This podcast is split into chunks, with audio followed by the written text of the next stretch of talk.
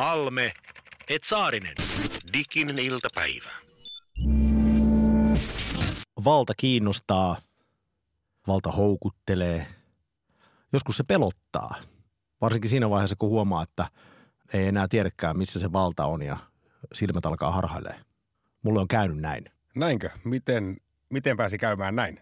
Joitain vuosia aikaa olin silloin Yle X-radiokanavassa pomona ja meilläkin kävi teet harjoittelijoita aika säännöllisesti. Niitä tuli ja meni ja ne on yleensä viikon, niin, niin heidän kanssaan ei niin kuin mitään semmoista kovin syvää suhdetta koskaan pääse syntymään. Eli Ted on tämmöinen työelämään tutustuja. Työelämään tutustuja, nuori henkilö, jolle sitten ei oikeastaan niin kuin työtä juuri hänelle ei teetetä, koska se on käsittääkseni myös lain kannalta vähän ongelmallista, vaan hän tulee sinne vähän niin kuin pällistelemään meininkiä. Itse olen ollut myös TET-harjoittelija joskus ja muistan, että oli tosi tylsää. Aina tietysti omakin pelko, kun TET-harjoittelijat tulee, että heillä on tylsää ja yritetään sitten heillä virikettä keksiä, niin me keksittiin meidän TET-harjoittelijalle tällainen virike, että hän voisi vaikka istua sohvalla ja katsoa, kun tämmöinen erittäin suosittu bändi esiintyy henkilökunnalle meidän toimituksen tiloissa ja näin myös tapahtui. Sitten siitä keikasta otettiin tästä melko kuuluisesta yhtyöstä otettiin meidän Instagram-tilille kuva ja sitten joku oli kuvannut siihen myös oheen sitä sohvaa, jolla istui meidän henkilökuntaa niin kuin yleisönä.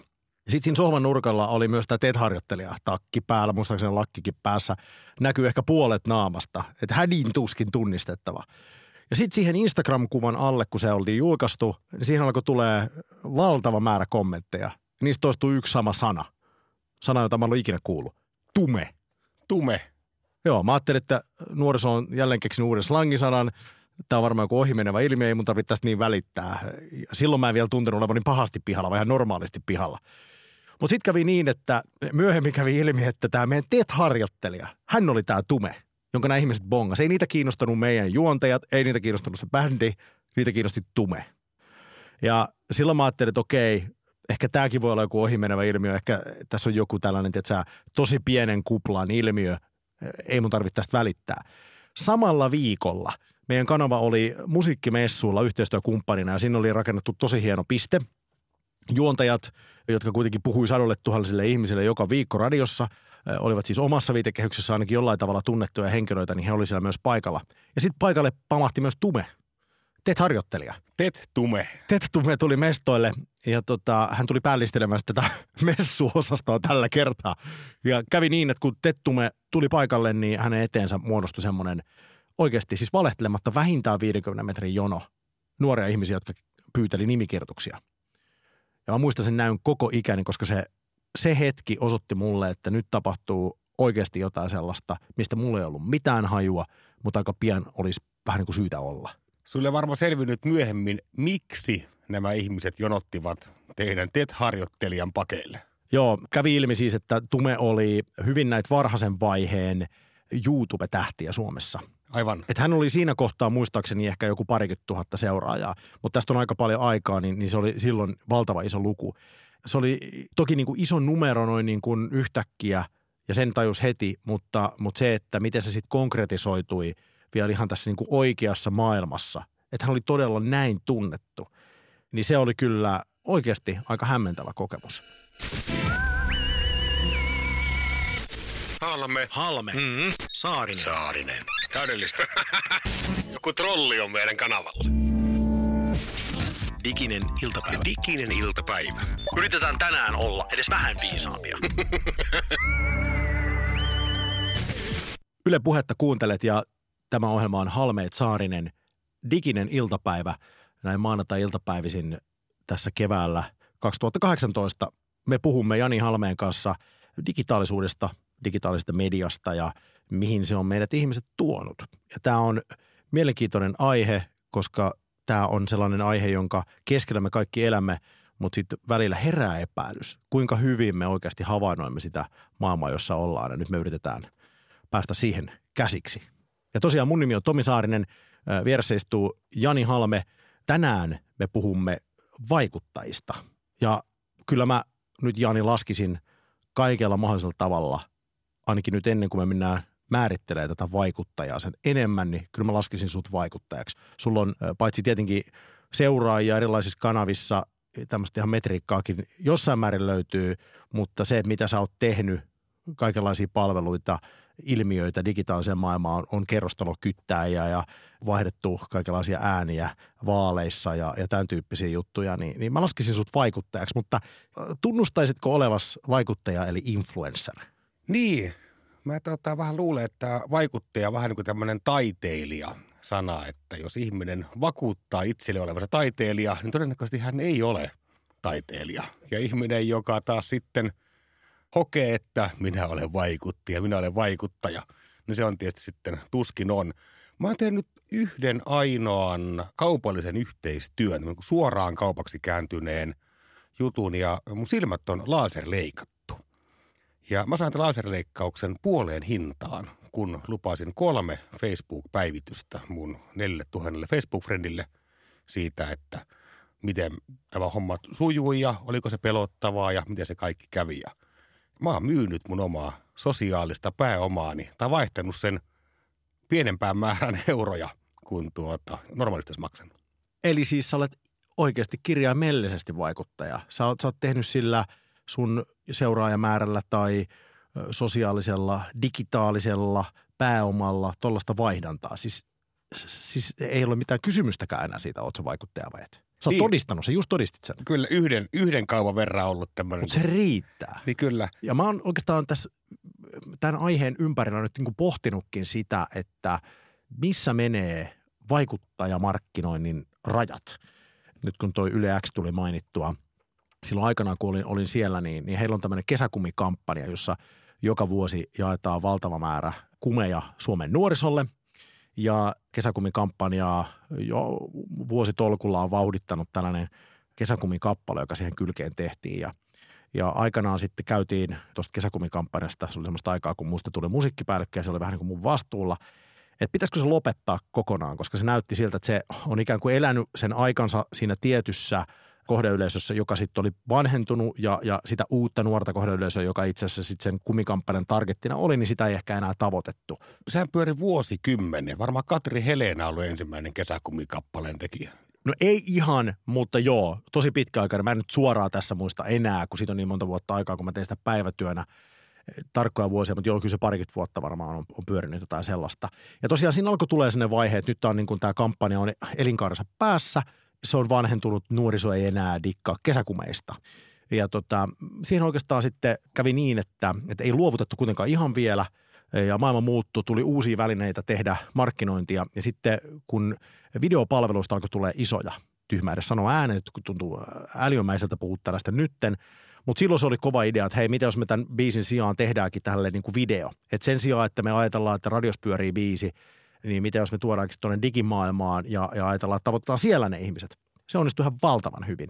Ensimmäinen tällainen iso onnistuminen, kun ruvettiin videota tekee. Musta se oli eka video, joka me tehtiin. Se oli Cheekin kanssa kappaleeseen Jossu.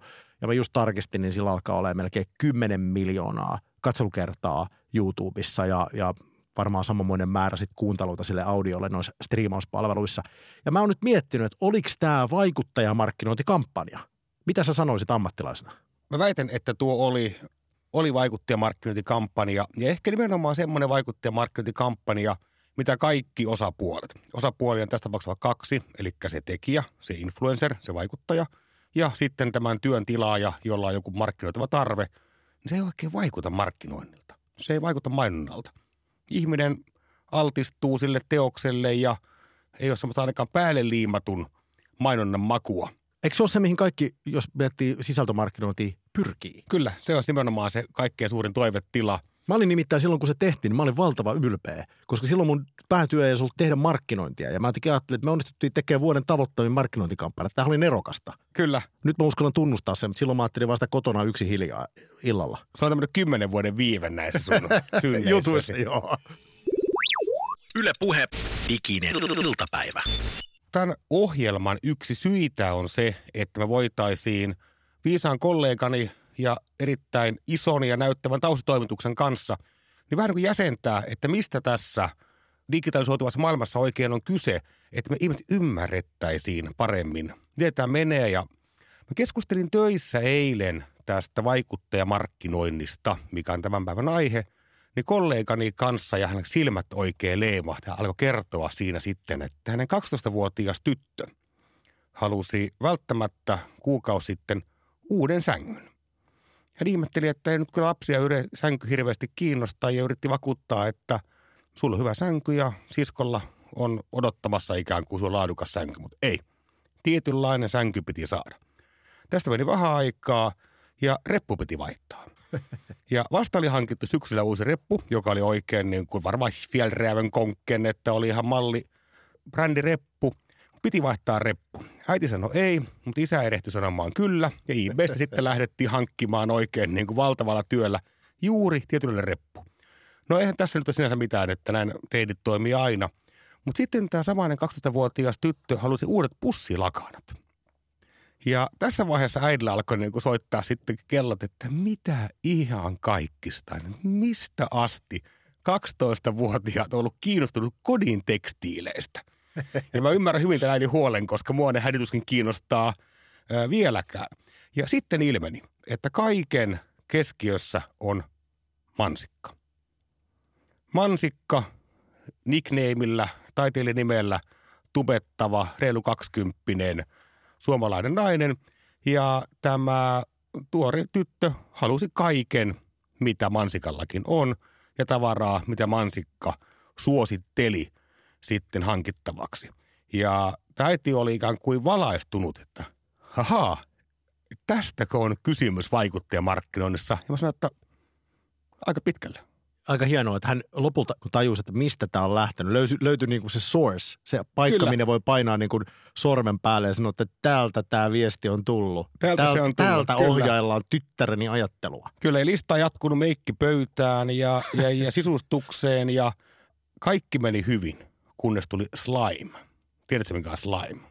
No mä, mä sen verran osaan englantia, että mä ymmärrän, että siinä on jostain limasta kysymys. Kyllä, se on tämmöinen te, tuota, nuorisoilmiö, jossa siis semmoista niin puristellaan käteen semmoista inhottavaa limaa ja sitä voi sitten heitellä ja sitä voi rakentaa ja sillä voi vähän dekoreeraa seiniä ja Tämä kuulostaa tämmöiseltä, enemmänkin tämä kuulostaa tämmöiseltä niin kuin markkinoinnin testaukselta. Joku on keksinyt jossain, että se piilaaksossa, että – nyt kokeillaan, mitä kaikkea me saadaan myytyä globaalisti tämän vaikuttajamarkkinoinnin kautta. Ja nyt on päästy siihen, että myydään limaa. Kyllä. Mitä, mitä tulee seuraavaksi? Juuri näin. Ja tämä lima-firma ei varmasti itse mainosta kellekään, koska mä luulen, että tämä vaikuttajamarkkinoinnin ilmiöhän lähtee siitä, että on sosiaaliselle medialle kauhean luontainen ja ominainen juttu, että seurataan ihmistä.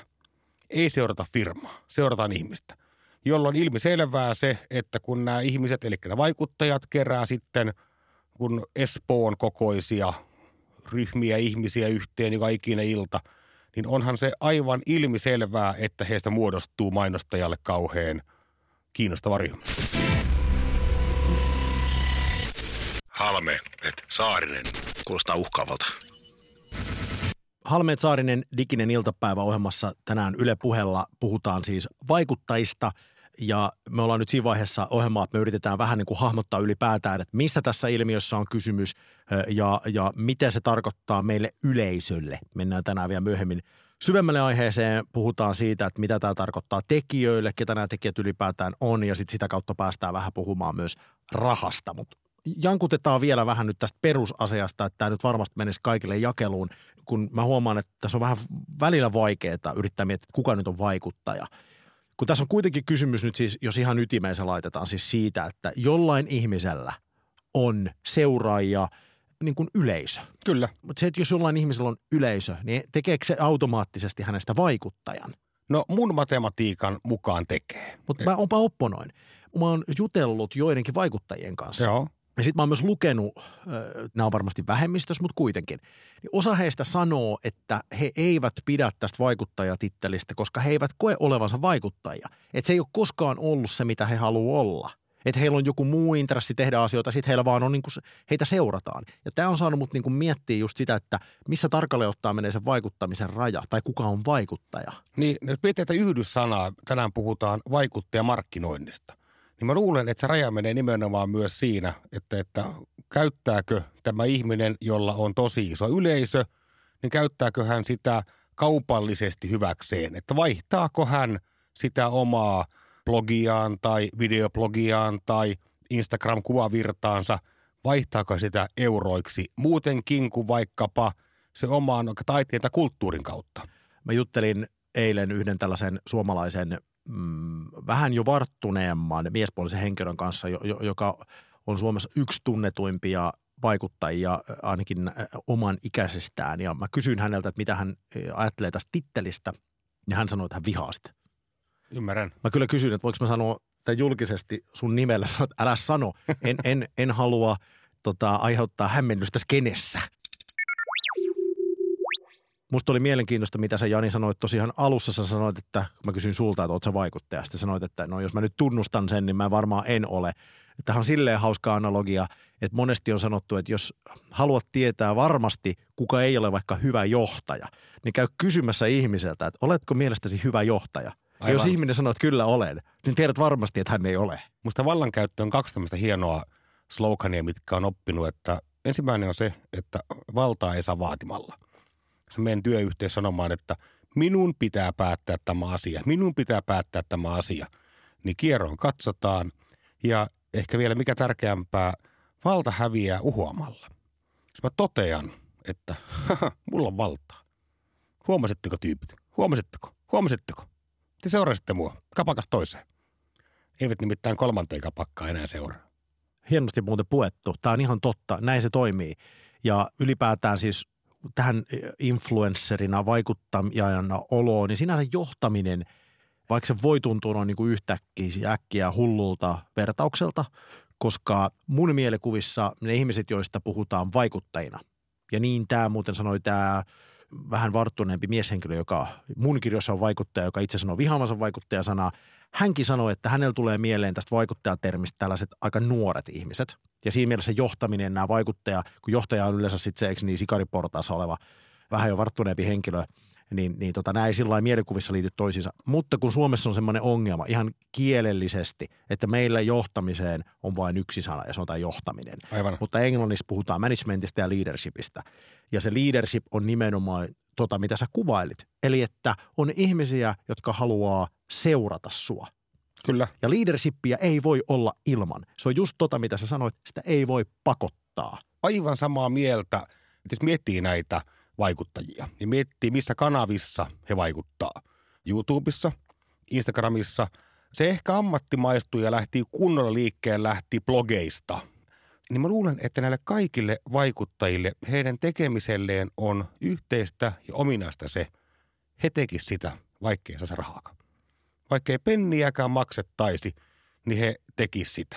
Ja musta on jotenkin niin kuin suora yhteys myös tosi moneen taiteen ja kulttuurin saralle. Että, että tuo teidän musiikkibisneshän on kauheita bisnestä. Se on oikeasti, jos et kuule sen top kolmosen, niin sehän on kammottava. Joudut kiertämään tuolla kaiken näköisiä parikka aseman baaria banjon kanssa, että saisi edes niin kuin yhtään rahaa.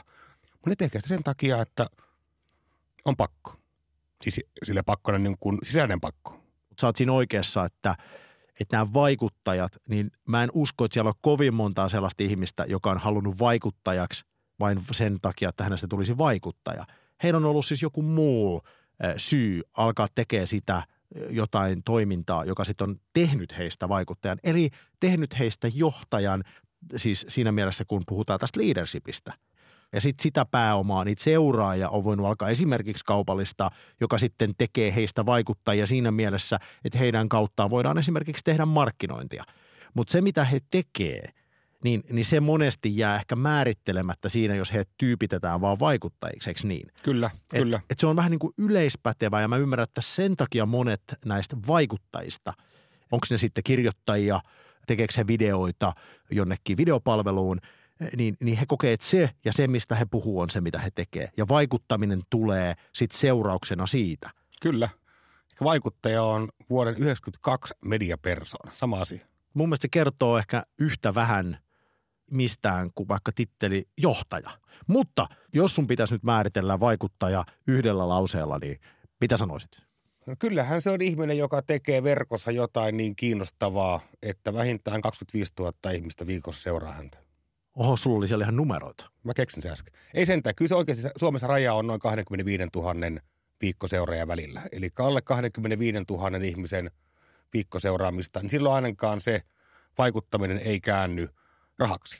Jos mun pitäisi määritellä vaikuttaja yhdellä lauseella jollekin ihmiselle, joka ei ole koskaan kuullutkaan vaikuttajasta, niin mä sanoisin, että tämä vaikuttaja on sellainen henkilö, jolla on niin paljon digitaalista vaihdanta-arvoa, että hänelle on tehty oma backstake Ruisrockiin. Siis näin on tapahtunut. Ruisrockissa viime kesänä, siellä on siis VIP-alue, ja sitten siitä oikeastaan se seuraava taso on ollut se, että sä oot artisti, jolloin sulla on sitten toki niin kuin ihan oma tila siellä lavan takana. Aivan. Parhaimmillaan esimerkiksi sauna tarjolla niin kuin Ruisrokissa rantalavan takana. Nyt siihen väliin on uinut uusi sosiaalinen ryhmä ja se on nämä influencerit. Heillä on siis oma backstake. Diginen iltapäivä. Miten meille taviksille käy tässä kaikessa? Halmeet Saarinen ohjelmaa kuuntelet Diginen iltapäivä. Se on tämä ohjelman nimi ja Halmeet Saarinen kaksikko tätä ohjelmaa tekee. Kuuntelet Yle Puhetta ja näin maanantai-iltapäivisin yritämme tämän 2018 vuoden kevään aikana luoda vähän näkymää siihen, että minkälaisessa digitaalisessa maailmassa me elämme. Mä oon paljon pohtinut sitä, että miksi juuri meillä on oikeus puhua tästä aiheesta ja toivoisin ainakin, että se oikeutus tulisi sieltä, että ymmärrämme tarpeeksi, että ymmärrämme sen, että emme ymmärrä. Ja kyllähän sen verkkoilmiöissä on ihan tajuttoman vaikea. Se kuuluu koko tähän digitaaliseen maailmaan ihan niin kuin filosofian tasolla, että Shakin sääntöjen ideana on se, että Shakin säännöt on kaikilla samat ja ne ei muutu. Mutta digitaaliseen elämän tyyliin ja digitaaliseen maailmaan siihen liittyy se, että näiden ilmiöiden määritteleminen, rajaaminen, kehystäminen on supervaikeeta. Ja sitten kun me ollaan tehty, niin ylihuomenna on ne muuttuneet jo. Mutta yritetään nyt ainakin. Ja tänään nimenomaan vaikuttamisesta. Vaikuttaja-ilmiö. Verkkovaikuttaja-ilmiö. Se on alkanut syntyä, niin kuin mainitsit jo kerran, niin, niin sieltä blogien kautta. Eli blokkaajat oli siis jollain tavalla ensimmäisiä vaikuttajia jo ennen kuin alettiin edes puhua vaikuttajista. Mutta jos me katsotaan, mitä blogimaailmassa tapahtuu, no niin kuin lyhyesti, niin näyttää siltä, että ainakin suosituimpien blogien viikkolukijamäärät ne laskee. Eli, eli blogit ei ole enää niin suosittuja, niiden ehkä se vaikuttaja-arvo on tippunut viime vuosina. Mä vähän haastan tota. Tiukat kävijämäärät on tavallaan tärkeitä, mutta ne on tavallaan yhdentekeviä. Vaan kysehän on siitä, että ketkä siellä käy. Ja tällä hetkellä ihan muutaman vuoden aikana niin suomalaisten bloggaajien se kärki on ammattimaistunut. Eli katsoo tavallaan vaikka top 5 nimenomaan blogeja – ketkä niitä tekee, niin se ei vaihtunut oikein viiteen vuoteen yhtään mihinkään. Ja heidän kaupallistaminen on erittäin jopa miellyttävän ammattimaista. Tuossa sä kuvasit just sitä, että vähän niin kuin menit jo sinne, jos puhuu niin kuin markkinoijan näkökulmasta, jos mä nyt teen vaikuttajamarkkinointia ja maksan siitä, niin mistä mä tiedän, että onnistuuko se vai ei. Ja semmoinen metriikka, mitä siellä ihan alkupäässä, kun tämä homma lähti liikkeelle, niin ainoa metriikka, mistä kukaan osasi pitää puhua, on just tämä, että monta seuraajaa siellä on. Niin, tai kyllä. monta lukijaa viikossa. Kyllä. Ja niin kuin sä jo sanoit, niin eihän se nyt ole mikään ainoa mittari. Muistuta mua, pistää joku sormi pystyy, että sitten kun me puhutaan rahasta, Yes. ja myöhemmin vielä tästä tänään, ja, ja, ja markkinoinnin tekemisestä vaikuttajien kanssa, niin, niin puhutaan vähän näistä metriikoista myös. Mennään niin kuin syvemmälle siihen, mitä muita voi olla. Mutta okei, Mä teen mun etusormella dollarin merkin, kun on sen aika. just näin. Diginen iltapäivä. Vaikuttamisesta puhutaan ja tuossa käytiin läpi jo sitä, että bloggaaminen oli se, mistä vaikuttaminen alkoi, influencer-markkinointi tai miksi sitä haluaa kutsua. Ja se tapahtui siis tämä blokkaaminen jo ennen, ennen kuin koko vaikuttaminen termiä tai vaikuttajatermiä oli keksitty. Tuossa käytiin vähän läpi sitä, että näyttää siltä, että, että puhtaasti viikkolukijamäärät suosituimmissa blogeissa laskee, mutta blogeja silti luetaan edelleen valtavan paljon ja, ja ne kiinnostaa ihmisiä. Ja niin kuin sä Jani jo sanoit, niin se touhu on ammattimaistunut. Meille on siis tullut toimijoita, jotka ihan puhtaasti kerää siis näitä bloggaajia tämmöisiin ehkä helpommin hahmotettaviin ryhmiin, Kyllä. jolloin vaikka markkinoijan on helpompi löytää, että jos mä nyt haluan vaikka ruokablogia äh, ja se, semmoisessa mainostaa, niin, niin mistä mä löydän ne ja kuinka monta erilaista voi olla, että mä löydän just sen oikein, minne mä haluan mun mainoksen. Ja tämmöisiä toimijoita on, ja sitten tota, nämä myös tekee sitä, että he myy sitä mainontaa. Eli se on ammattimaistunut. Niin he on tavallaan vähän tällaisia niin kuin managerifirmoja. Eli he huolehtii näiden bloggaaja, videobloggaaja, artistien eduista ja manageraa heitä. Osa jopa niin pitkälle, että varataan hotellihuoneet ja lentoliput ja niin edelleen, mutta pääasiallinen hommahan on toki sitten keskustella mainostajan kanssa että voisiko tästä syntyä jonkinnäköinen pari.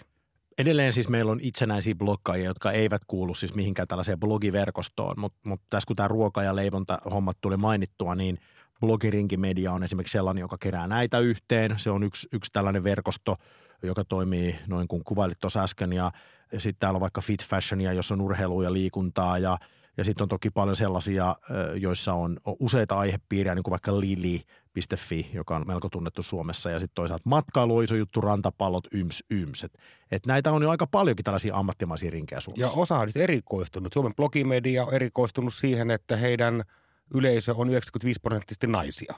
He ottaa nimenomaan sitten äitiys, bloggaajia ja totta kai lifestyle-bloggaajia, ikinä tarkoittaa muotibloggaajia, mutta heidän kohderyhmä on nimenomaan sitten naiset. Mutta siis bloggaajat on vaikuttajamarkkinoinnin tai mä tiedän miksi mä puhun siitä markkinoinnista, koska pitäisikö puhua vaikuttamisen ensimmäinen askel. Niin, kyllä se, tässä kohtaa se markkinointi liittyy muusta aika tiukasti siihen, koska ainakaan muun muassa tämän kevään presidentinvaaleissa niin mä en nähnyt juurikaan vaikuttamista, mitä somepersonat olisi tehnyt. En tiedä miksi ei, mutta semmoista poliittista vaikuttamista, pari tosi kämästä, vähän niin kuin muodon vuoksi tehtyä blogimerkintää näin, mutta aika vähän sillä otetaan yhteiskunnallisesti kuitenkaan kantaa. Sitten jossain vaiheessa blogeista tuli suosittuja, yhtäkkiä tajuttiin, okei, tämmöinen ilmiö on, meillä on suosittuja bloggaajia – ja sitten alkoi tämä järjestäytyminen ja sitten on tullut kaikenlaisia gaaloja, jossa palkitaan ensin blokkareita ja sitten sitä, sitä kautta myöhemmin on alettu palkita vaikuttajia. Mutta sitten se, että miten tämä homma on alkanut menee sekaisin, että ketkä on blokkaajia ja ketkä on influenssereita ja siis vaikuttajia, niin ehkä siitä jossain määrin kertoo se, että 2017 Blog Awardsissa harrastuskategoria voitti Hydraulic Press Channel – joka siis, siis tämä oli Blog Awards, mutta ei Hydraulic Press Channel ole blogi, vaan se on itse asiassa videosisältöä. Enkä mä lainkaan varma, että onko se kaksikko olisi kauhean harrastelijoita siinä hommassa. Musta tuntuu, että he tekevät sitä puhtaasti ammatikseen. Ja he siis hajottaa tavaraa. Niin se on jättiläispuristin, millä he sitten katsoo, että mitä tapahtuu, kun timantti puristetaan tai, tai, tai iPhone rikotaan tai muuta jos sun pitäisi nyt jotenkin omalta näppituntumalta sanoa, että mitä tässä blogi, V-logi maailmassa tapahtuu just nyt, niin, niin mitä siellä tapahtuu? Se, se me jo nähdään, että, että V-logit on tullut, ne on isoja, mutta sitten jos otetaan koko influencer-ilmiö tässä, tässä huomioon, niin mikä on sellainen isoin juttu just tällä hetkellä? Miksi tämä on nyt ylipäätään kiinnostava aihe? Miksi me puhutaan tästä tänään?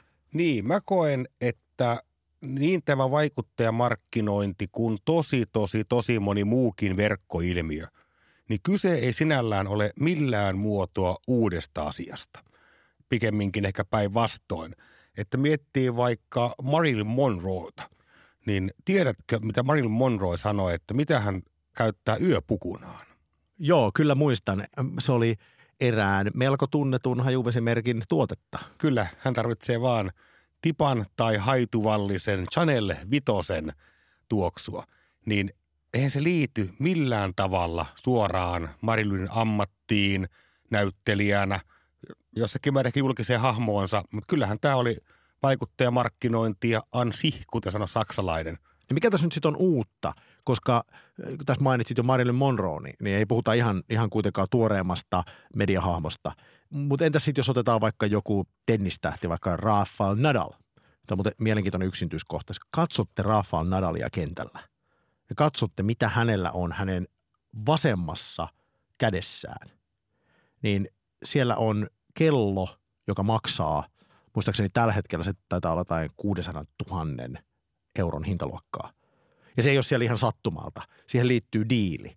Niin kuin aika monella muullakin tennispelaajalla. Siellä, siellä on isoja kellomerkkejä, jotka sponssaa heitä. Sanoisitko nyt, että Rafael Nadal on vaikuttaja? Kyllä ehdottomasti on. Ja kyllähän tämä koko – koko vaikuttajamarkkinointi nimenomaan digimaailmassa, niin ehkä uutta on vain ja ainoastaan sen koko luokka.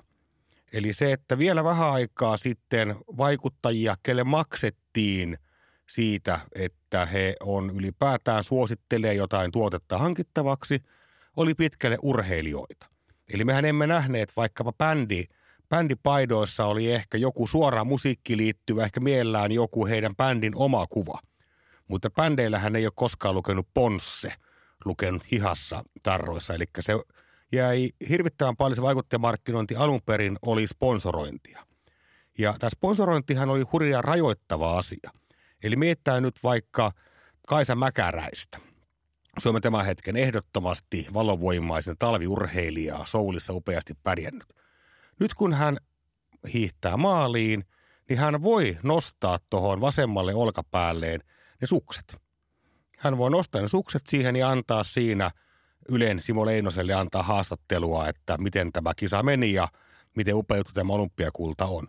Mutta hän ei voi ottaa leivän pahdinta siihen olkapäälle. Hän ei vaan kerta kaikkiaan voi nostaa leivän pahdinta siihen ja alkaa pokkana vastailla Ylen kysymyksiin, että miten täällä Koreassa oikein meni.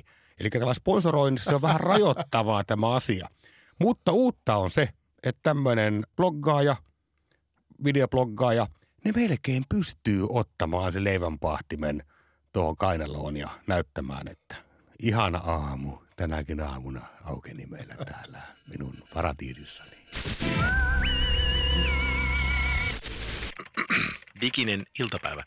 On tää Amerikka.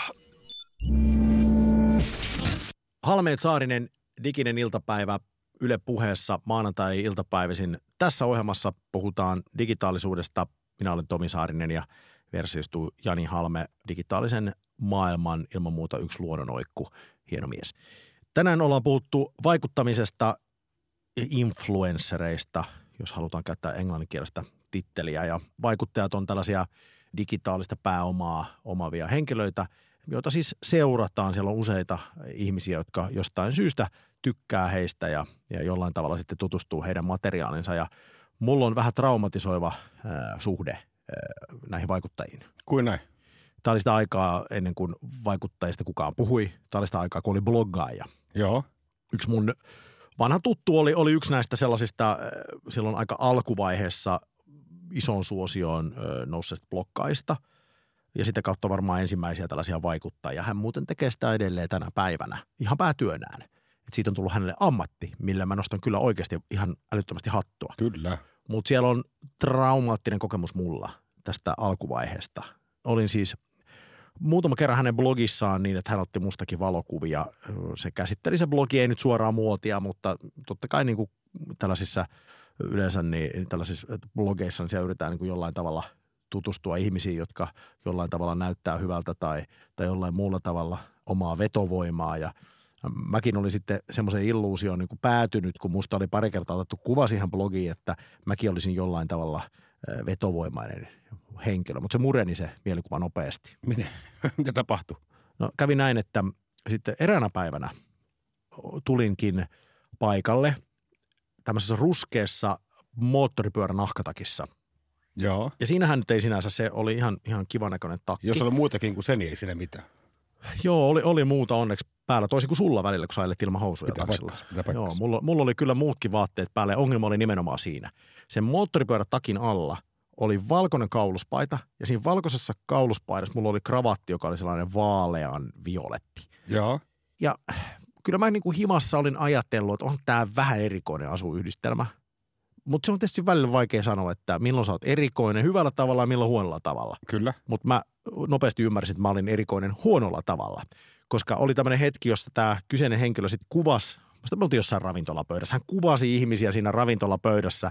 Ja sitten siinä kohtaa, kun se kamera eh, vähän niin kuin oli kääntymässä minuun, niin hän veti sen nopeasti pois.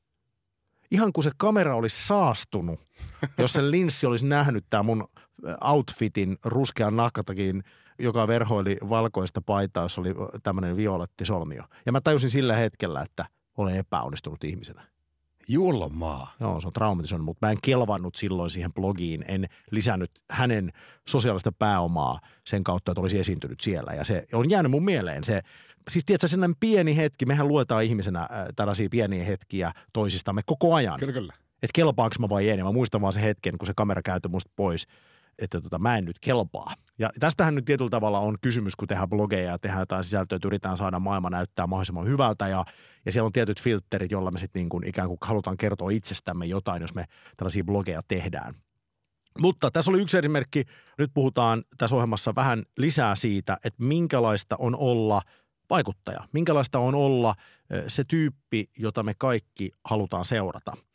Krista Ahola kirjoittaa Puutola Baby-blogia ja hän kuuluu India Place vaikuttajaverkostoon ja pohtii nyt meille eh, tässä Diginen iltapäivä ohjelmassa, että miten blokkaajan työtä nykyään ymmärretään, minkälaiset blokkaajat ylipäätään tässä bisneksessä pärjää ja miten nyt sitten tämä blokkaaminen, josta eh, nämä vaikuttajat ovat siirtyneet jo aika monille muillekin alustoille, että miten tämä blokkaaminen tällä hetkellä kehittyy. Diginen iltapäivä. Et välillä näkee näitä, näitä niin kuin bloggaajat ovat ilmaisen tavaran perässä ja tuo ei ole mitään oikeaa työtä ja tämmöisiä kommentteja niin kuin näkee, mutta sitten tuntuu, että peruskuulijainen alkaa jo ymmärtää, että mitä niin kuin työnä on. Ja että niin kuin blogi on tavallaan siis niin kuin oma ympäristönsä vähän niin kuin joku naisten lehti. Että se on niin kuin yhden henkilön tuottamaa sisältöä, ja jos on niin kuin puheenaiheita ja, ja viihdykettä ja, ja niin kuin sopivassa määrin sitten kaupallista sisältöä samaan tavalla kuin aikakauslehdestäkin on välillä niitä mainoksia, niin jo, joku salaisuus niillä suosituimmilla bloggailla on, että miksi ne nousee niin kuin ylitse muiden, koska blogejahan on ihan valtava määrä. Jotenkin se bloggaajan persona on ehkä kiinnostava, joko se on samaistuttava tai sitten se on niin kuin jotenkin erikoinen. Ja varmaan siinä on myös semmoinen niin kuin suunnitelmallisuus just, että, että niin kuin jos blokkaa kerran kuukaudessa, niin on tosi vaikea ikään kuin löytää sitä yleisöä.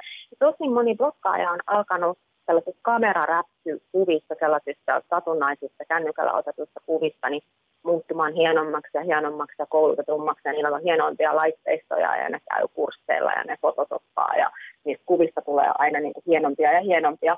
Ja nyt sillä tavalla sellainen vasta-ilmiö on alettu taas kaipaamaan semmoista niin kuin aitouden tunnetta, että ei olisi niin kuin viimeisen päälle fototopattu koko Instagram niin kuin virta on saman filterin alaisuudessa. Ja videostahan on nyt puhuttu jo monta vuotta, että, että niin kuin subetus ja video on niin kuin se juttu.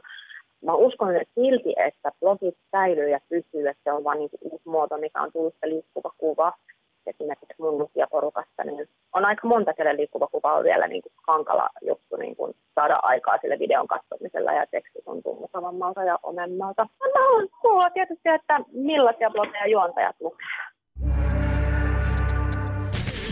Näin meille puhui henkilö, joka on ammattilainen blokkaamisessa ja sitä kautta hän on myös vaikuttaja eli influencer. Krista Ahola, Puutola Baby on hänen bloginsa ja, ja hän puhui meille suoraan Espanjasta – se on aika tyypillistä itse asiassa tänä päivänä, että monet näistä vaikuttajista, he ovat varsinkin talvet pois Suomesta, e-, etenkin jos he haluavat ottaa kuvia e, kesäisistä maisemista, niin se ei oikein täällä onnistu. Ja, ja aika moni heistä itse asiassa oikeasti viettää e, talvensakin kuulemma jossain muualla. Mä en tiedä itse asiassa oliko Krista siellä sen takia, mutta tulipahan nyt mieleen tässä yhteydessä. Mutta hei, Krista halusi tietää, mitä blogeja me luetaan. Joo, no mä seuraan kollega punavuorelaista Stella Harasekin. Stellahan on Suomen pitkäaikaisimpia bloggaajia, varmaan ensimmäinen ihan täysverinen ammattilainen ja jatkaa edelleen. Sitten mä seuraan muutamaa rintamamiestalo-blogia, koska olen rintamamiestalollinen ja pitää tietää, että miten niitä oikein kunnostetaan kunnolla, jos, jos joskus vaikka alkaisin tuota, kunnostaa. Sitten on toki paljon näitä, mitkä on vähän niin kuin kiikun kaakun Eli korostan, että tämä määritteleminen on kauhean hankalaa, että kun vaikka luen kaikki Tuomas Enbusken kirjoitukset. Jos Tuomas Enbuske kirjoittaa pitkän kolumnin tai esseen apulehteen, ja se vinjetoidaan, eli ikään kuin tämmöisen logo-otsikoidaan, että apublogit, niin mä oon ihan varma, täyttääkö se mun omassa määritelmässäni, täyttääkö se blogin tunnusmerkistöä ja onko herra Enbuske bloggaaja – Melkein sanoisin, että ei ole. Eli otetaan Enbuske pois tältä listalta, vaikka hänestä muuten dikkaankin. Tuli näistä blogeista ja niiden ikään kuin tällaisesta kehityksestä, ehkä tämmöisestä elinkaaresta mieleen, että missä kohtaa tuli se vaihe, jolloin blogit maturoitui tai, tai niin kuin ehkä jossain määrin ne on lähtenyt tulee myös alamäkeä, ainakin jos puhutaan puhtaasti vain käyttäjämääristä, niin heavy-musiikissa eh, se tapahtui moniin Suomessa siinä kohtaa, kun Lordi voitti Euroviisut ja Matti Vanhanen näytti hevimerkkiä. Se on aivan liian vähän esinotettu käänteen tekevä hetki. Nuorisokulttuurista tosi paljon kuoli sillä hetkellä, kun Matti Vanhanen tekee hevimerkin. Eli sehän tehdään jotenkin niin, että nostetaan mitkä etusuora pikkurilli pystyy. Ja... Tällainen niin kuin pirun sarvet tyyppinen homma, joo. Kävikö blogeille sitten samalla tavalla sinä hetkenä, kun Timo Soini aloitti blogin? Niin, tämä on mielenkiintoinen kysymys, koska Timo Soinin blogi p on käänteen tekevä blogi, mutta kyllähän vielä käänteen tekevämpi on Skripta, joka on siis äh, halla blogi. Eli kyllähän suurimman muutoksen Suomeen bloggaamalla on tehnyt herra halla koska hän nousi kuitenkin aivan tuntemattomuudesta – vähän tuota sosiaalisia tilanteita ja ulkoilma, auringonvaloa kaihtavana persoonana, niin hän nousi kuitenkin hallituspuolueen puheenjohtajaksi vain ja ainoastaan bloggaamalla. Tosin taisi olla kolme tuntia puolueen puheenjohtaja ennen kuin puolue meni halki, mutta kuitenkin, ja onhan se komea suoritus. Timo Soini ja halla he ovat siis ihan selkeästi bloggaajia tai blokkaajia. Kyllä. Mutta ovatko he vaikuttajia? Siinä Aivan. mielessä, siinä mielessä, kun nyt puhutaan influenssereista. Aivan varmasti ovat vaikuttajia. Nimenomaan ehkä, jos miettii digiä ja vaikuttamista, niin halla semminkin.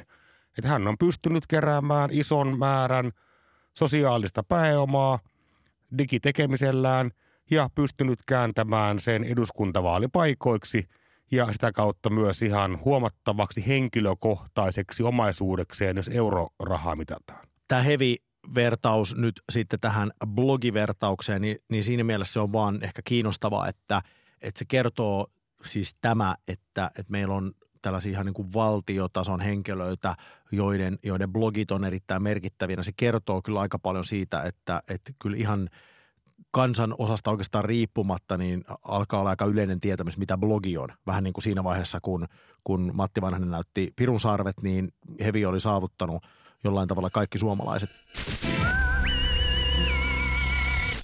Saarinen. Halme. Saarinen. Halme. Saarinen. Halme. Thank you.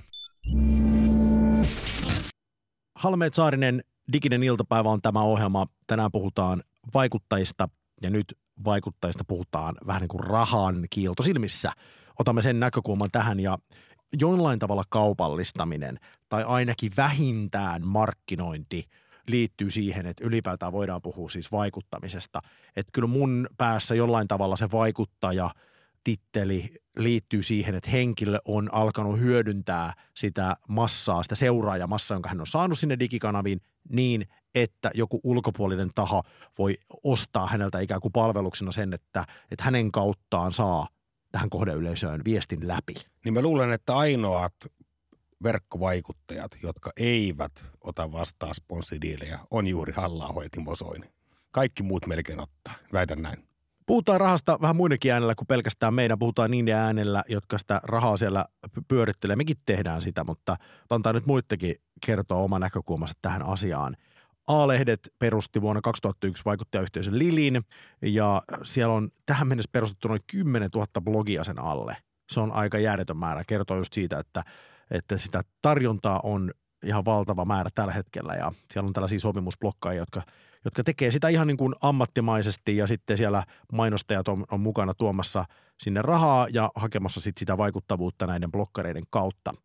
Anna Kurkela-Vileen A-lehtien vaikuttajamarkkinoinnin business manager kertoo tästä heidän mediatalon tekemästä vaikuttajamarkkinoinnista, sen kehityksestä ja mitä tapahtuu tulevaisuudessa.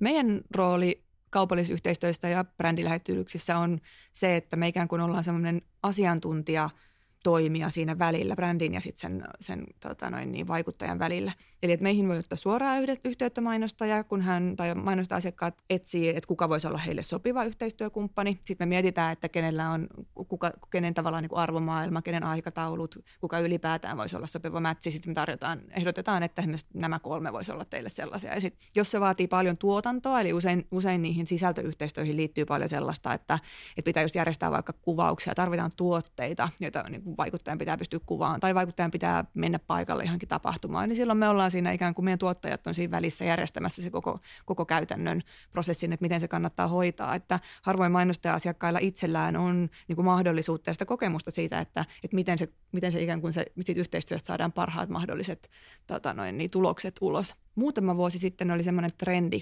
että tosi moni bloggaaja halusi omalle alustalle. He halusivat perustaa just sen näköisen blogin, kun se, se, se tota, he itse saa sen päättää, että ikään kuin portaali ei aseta mitään reunaehtoja.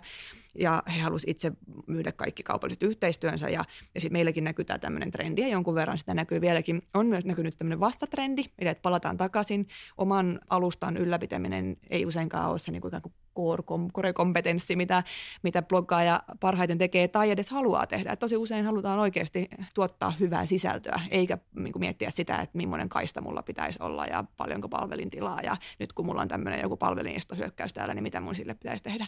Niin meillä totta kai mietitään sitä, että miten meidän vaikuttajien tavat tehdä sisältöä kehittyy. Ja me tuodaan sinne esimerkiksi just podcasteja ja ää, tuodaan sinne tubettajia, tuodaan tavallaan sinne meidän yhteisöihin, joiden voima on se yhteisö, niin tuodaan sinne niitä muitakin tapoja tuottaa sisältöä puhutaan myös tällä hetkellä tosi paljon bloggaajien kanssa siitä, että miten he itse näkevät esimerkiksi kahden vuoden päästä, mitä he itse ajattelee, että, että heidän tota, bloggaaminen on. Ja kaikki näkee kyllä, että heillä on blogi vielä, mutta sen blogin rooli on erilainen. Että se tavallaan, moni sanoo, että näkee sen semmoisena vähän niin kuin tietynlaisella makasiinina, josta sitten vähän semmoinen niin aikakauslehtimäinen kokemus siitä, että, siellä, että sieltä voi etsiä sitä, niin kuin niitä hänen luomia matkailusisältöjä ja hänen luomia reseptejä ja sitten se on niin kuin se vaikuttajan semmoinen niin kuin pysyvämpi sisältösivusta.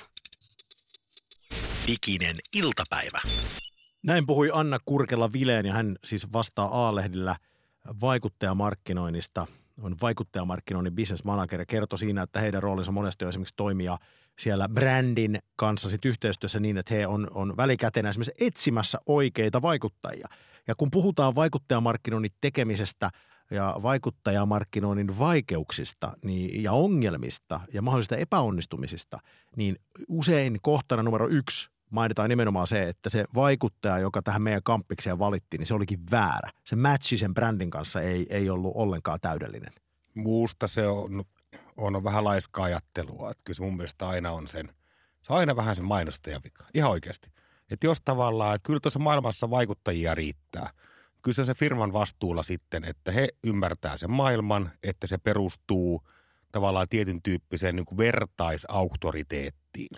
Eli nyt anteeksi, jos jotakuta loukkaa, niin tarkoitus, mutta tavallaan jokainen vaikuttaja, joka siis tekee markkinointia, on vähän niin kuin AA-klubin se pahin juoppo, se entinen juoppo, joka ikään kuin, jokaista ryhmähän johtaa aina ikään kuin se kaikkein pahiten ikään kuin rännännyt tyyppi koska se on selvästi, se on niin kuin yliauktoriteetti tässä tapauksessa niin kuin tässä selviämisessä. Niin samantyyppinen on vähän tässä niin kuin bloggaamisessakin. Ne on vähän niin kuin samalla tavalla ajattelevien tai samassa elämäntilanteessa olevien ihmisten auktoriteetteja, liidereitä, vaikkei se liideri tunnusta olevan sellainen, eikä myöskään se seuraaja koe, että on mun liideri. Mutta niin se vaan, niin se vaan menee miksi nyt sitten joku mainostaja haluaisi käyttää vaikuttajia siihen markkinoille? Miksi ei vaan osta TV-kamppista tai jotain ison sanomalehden etusivua? Miksi, miksi lähteä näin riskialttiiseen toimintaan, että ottaa jonkun elävän ihmisen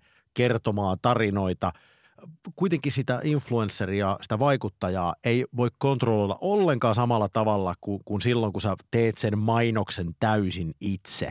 Niin mitä sä sanoisit, että milloin – sä sanoisit jollekin mainostajalle, että hei okei, sun kannattaa nyt ehkä miettiä, että ota toi elävä ihminen kertomaan tämä tarina sen sijaan, että räpiköit itse jonkun mainoksen kasaan? Hyvä kysymys. Kyllähän se varmaan syyt, miksi tätä tehdään, jonkin verran on fanimania. Eli se, että se on aika pieni sielusta kuitenkin, että me mainostajat halutaan ripustaa itseemme nykyaikaisuuden ja dynaamisuuden ja tupettamisen merkityksiä ja tehdä jotain coolia ihan vain sen takia, että itsearvoisesti on tärkeää. Mutta on siinä oikeitakin syitä. Eli meillä on vaikkapa tuoteryhmiä tai kohderyhmiä, jotka on tosi hankala tavoittaa ihan perinteisen mainonnan kautta. Nämä on vaikkapa nuoret. Eli ylipäätään he seuraa vähemmän ja vähemmän välineitä, jossa voidaan perusilmoituksella tai TV-mainoksella vakuuttaa heitä – ja nekin hetket, kun he on siellä, ne käyttää adblockereita, eli tällaisia ohjelmanpätkiä, millä pyritään verkkomainontakin sieltä poistamaan. Adblockerit oikeasti käyttää varsin harva, mutta se, että kun näitä kun syitä on riittävästi, niin tosi moni katso, mainostaja kääntyy tämän puoleen. Mutta mä itse koen sen niin, että se on vähän, nämä toimialat, firmat jaetaan – rajusti kahteen kastiin. Meillä on high interest toimialat ja low interest toimialat. Eli tämmöisen korkean kiinnostusalueen business ja matalan energiatason business.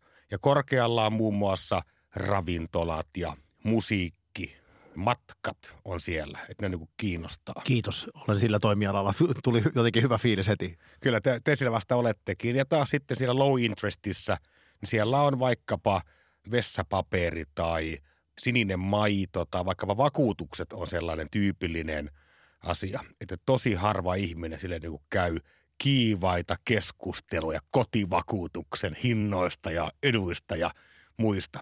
Niin silloin tavallaan tämmöinen vaikuttajamarkkinointi sopii kaikkein parhaiten näille korkean intressialueen, näihin high interest toimialoihin. Ja sitähän paljon näkyykin siellä. Siellä on muotia, siellä on matkailua, siellä on paljon digipalveluita, siellä on Netflixiä ja Volttia, ruokatilauspalveluita ja muuta. Ja sitten totta kai tähän vaikuttajamarkkinointiin varsinkin öö, bloggaamiseen. No miksei videobloggaamiseenkin, niin kaikki tämmöinen arvovetoinen asia. Ekologisuus, sähköpyörät on kauhean suosittuja ja moni blogihan on muun muassa ikään kuin yhden asian blogi, että käsittelee vaikkapa kemikaaleja, joita käytetään kodin tekstiileissä ja muualla. Niin nämä on tämmöisiä kuin luontaisia paikkoja tehdä vaikuttajamarkkinointia. Halmeet Saarinen, diginen iltapäivä. Joo, tää on hyvä.